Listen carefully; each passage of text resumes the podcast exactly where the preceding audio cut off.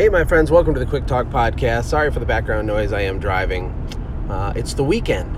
How's your weekend going? I hope going very well. Maybe you're working, maybe you're not, maybe you're watching Netflix. What I want to talk to you about today is the idea of hard work. You know, hard work is a prerequisite to accomplish anything. I do believe that people that only focus on working hard don't necessarily make a whole bunch of money. I always tell my kids, I say, I ask them, how do you make money? And they say, by providing value, Dad. And I say, that's right. So hard work by itself doesn't really lead necessarily to money, but it is a requirement to achieve and do anything. And sometimes I make fun of some of the really hypey entrepreneurial influencers out there, the Gary V's, the Grant Cardones. They have all these these images and these Ferrari pics and all this stuff, and they're saying grind, hustle, grind, and that stuff does kind of make my eye twitch in the one hand. Uh, but what they're saying is still true. You have to work your guts out.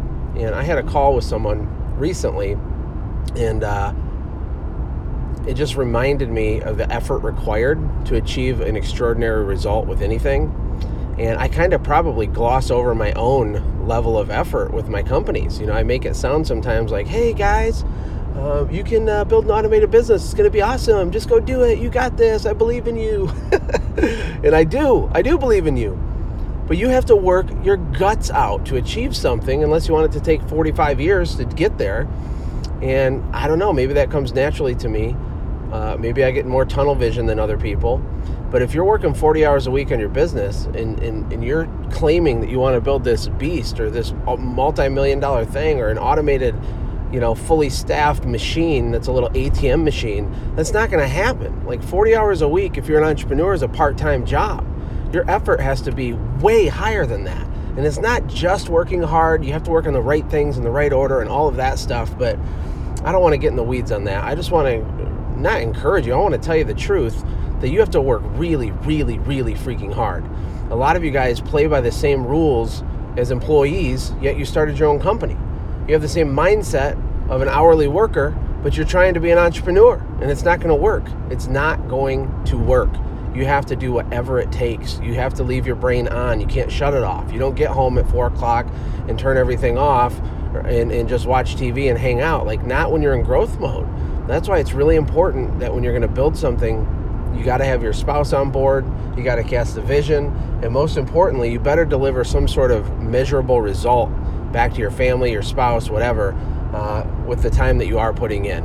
You know, yesterday I think it was, I was talking about, or maybe two days ago, I was talking about how people don't trust themselves yeah, because they don't make real decision. They don't make real decisions, a blood covenant with themselves, because they don't trust themselves, because they never follow through any result.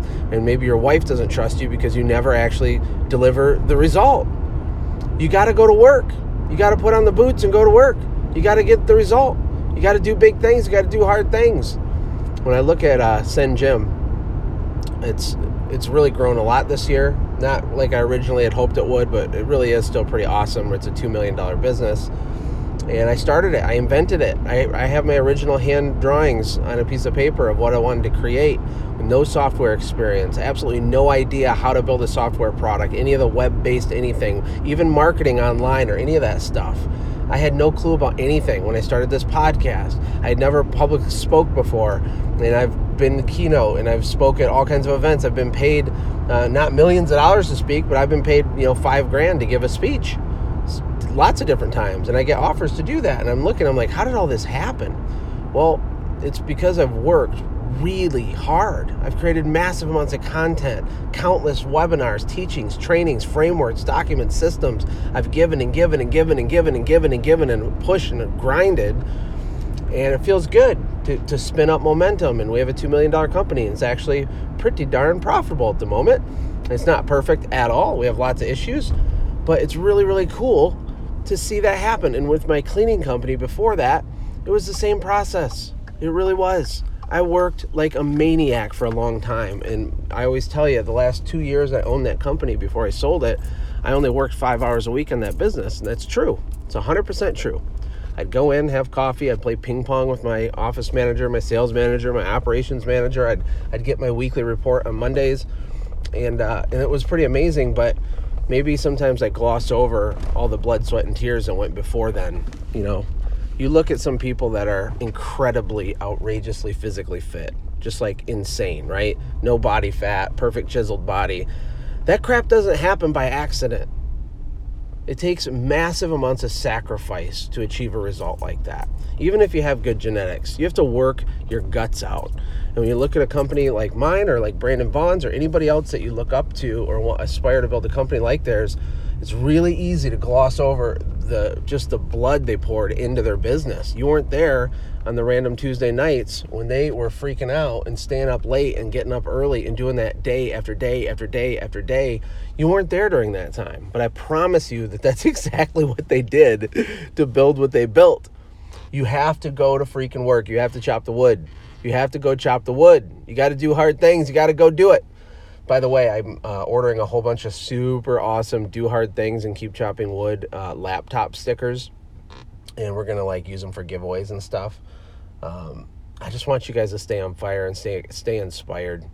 Uh, I was also talking to someone else. Were talking about how they were burned out, and I'm like, "You're burned out, huh?" And I was looking at their business, and they didn't have like a crazy huge business. They had a nice business, uh, nice small business, but they were burnt out, and it reminded me that really, when people say they're burnt out, and this is true for myself, you're actually not burnt out. What's happening is you haven't been in a place of momentum in a really long time, so you feel like paralyzed. And if you feel exhausted and burnt out, it's because you're not winning. When you're winning, you don't feel burnt out. It's really fun to win. It's really fun to achieve big things. You have to go, get your boots on, go, you know, club something and drag it home. You have to do some something to create momentum for yourself. Alex Charfen talks about this all the time. He's been on my show, but he has a podcast too called the Momentum Podcast. You have to get and stay in momentum. And you can't always stay there, but you want to try. And if you're feeling burnt out, it's because you're not winning enough. You don't get tired of winning. You don't get tired of you know, conquering things. It just doesn't happen. It's amazing. It's like a it's like a natural high for entrepreneurs to accomplish things, to get the big contract, to automate that process, to get yourself out of the field, right? To get your first $10,000 job, your first $100,000 commercial job. These are really cool things that that give fuel in your gas tank, but you got to be putting in the effort after hours to get that momentum going. Cuz if you're an owner operator and you're out in the grind, that's awesome. You got to pay the bills, but uh, the real work starts when you get done uh, being in the field. That's when you clock in on becoming a CEO and building your business. Hopefully that helps. Have a great weekend. I'll talk to you next week. Take care. God bless.